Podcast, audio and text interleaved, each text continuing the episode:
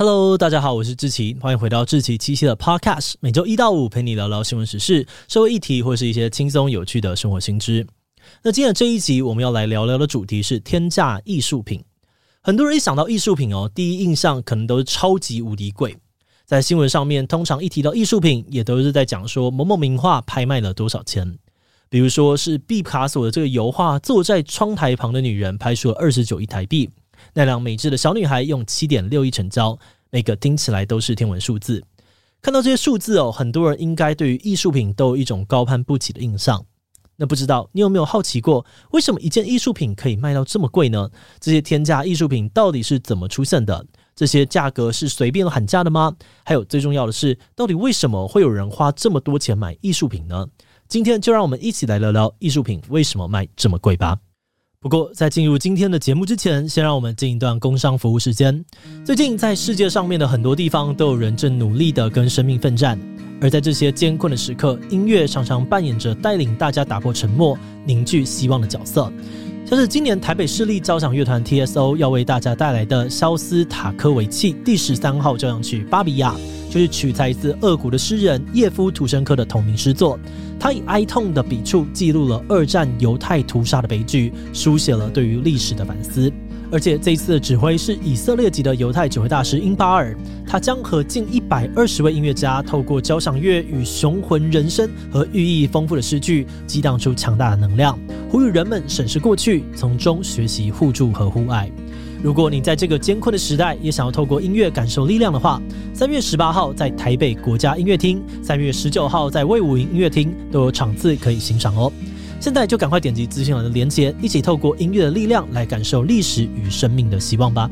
好的，那今天的工商服务时间就到这边，我们就开始进入节目的正题吧。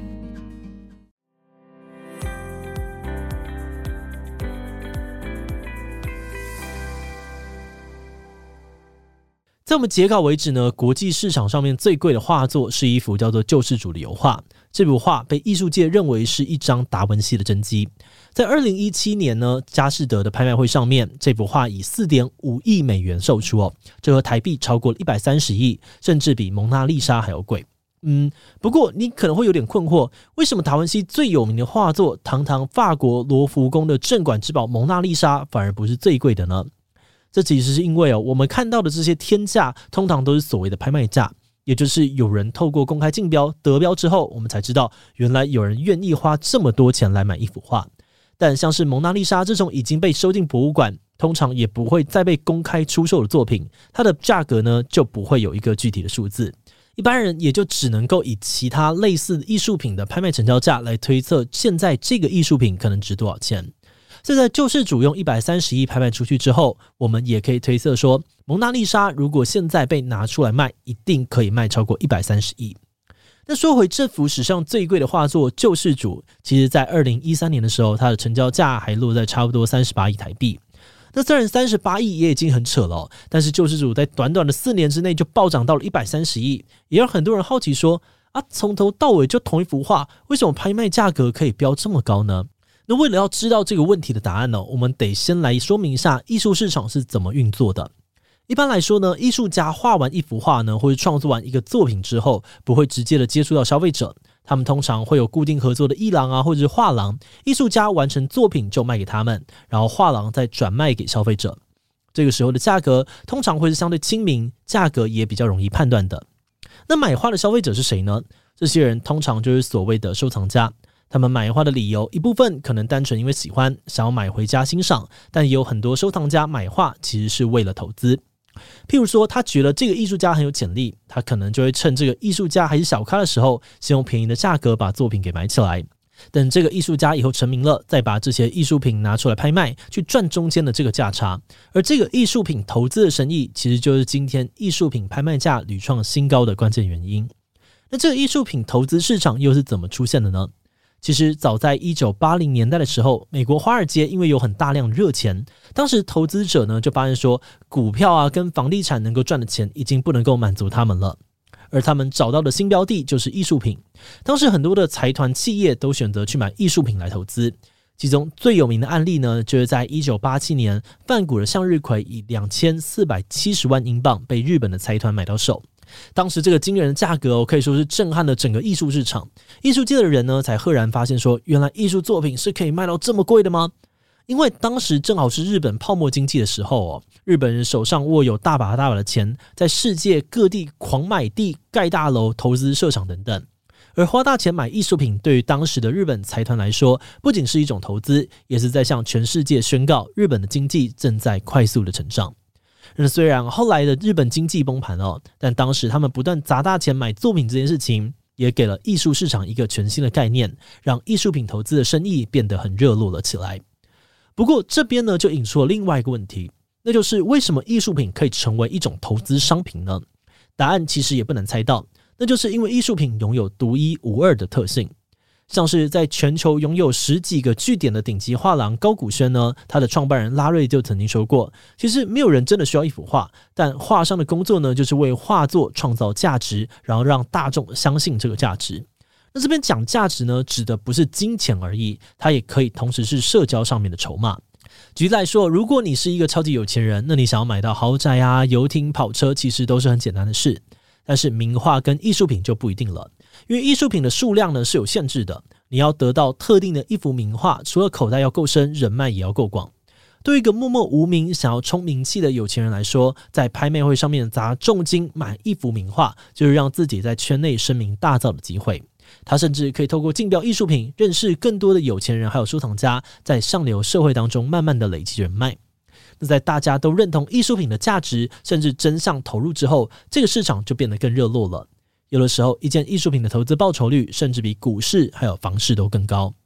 举例来说，知名的法国华裔画家常玉的绘画作品《吴罗女》呢，在一九九三年首次进入拍卖市场的时候，成交价是四百一十万台币。但是在二零一九年，同样的这幅作品拍卖价格已经飙到了十二亿台币成交，成长超过了三百倍。那看到这种疯狂飙升的价格，你可能会想问说，这些有钱人到底是怎么决定要出天价的呢？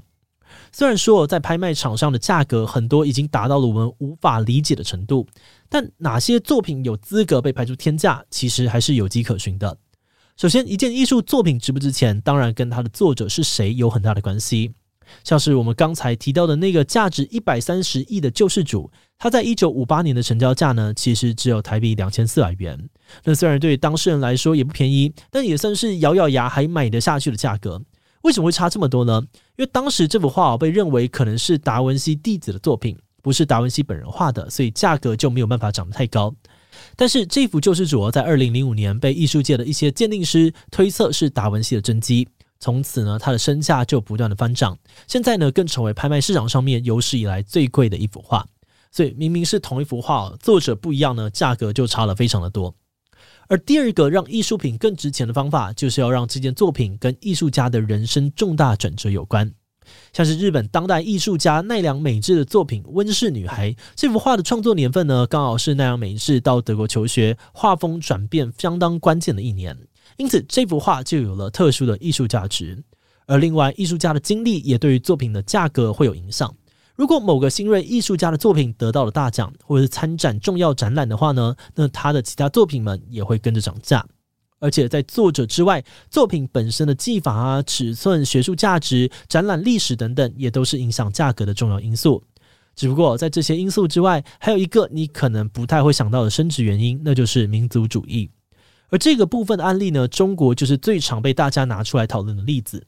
其实，在中国经济成长之后，中国艺术品的价格也开始疯狂的飙高，涨价的速度完全超越大家的想象。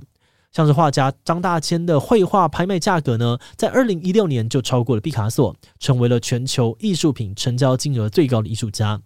而且根据报道，在二零二零年拍卖总成交价格的统计当中，前十名价格最高的艺术家有一半都是来自于中国。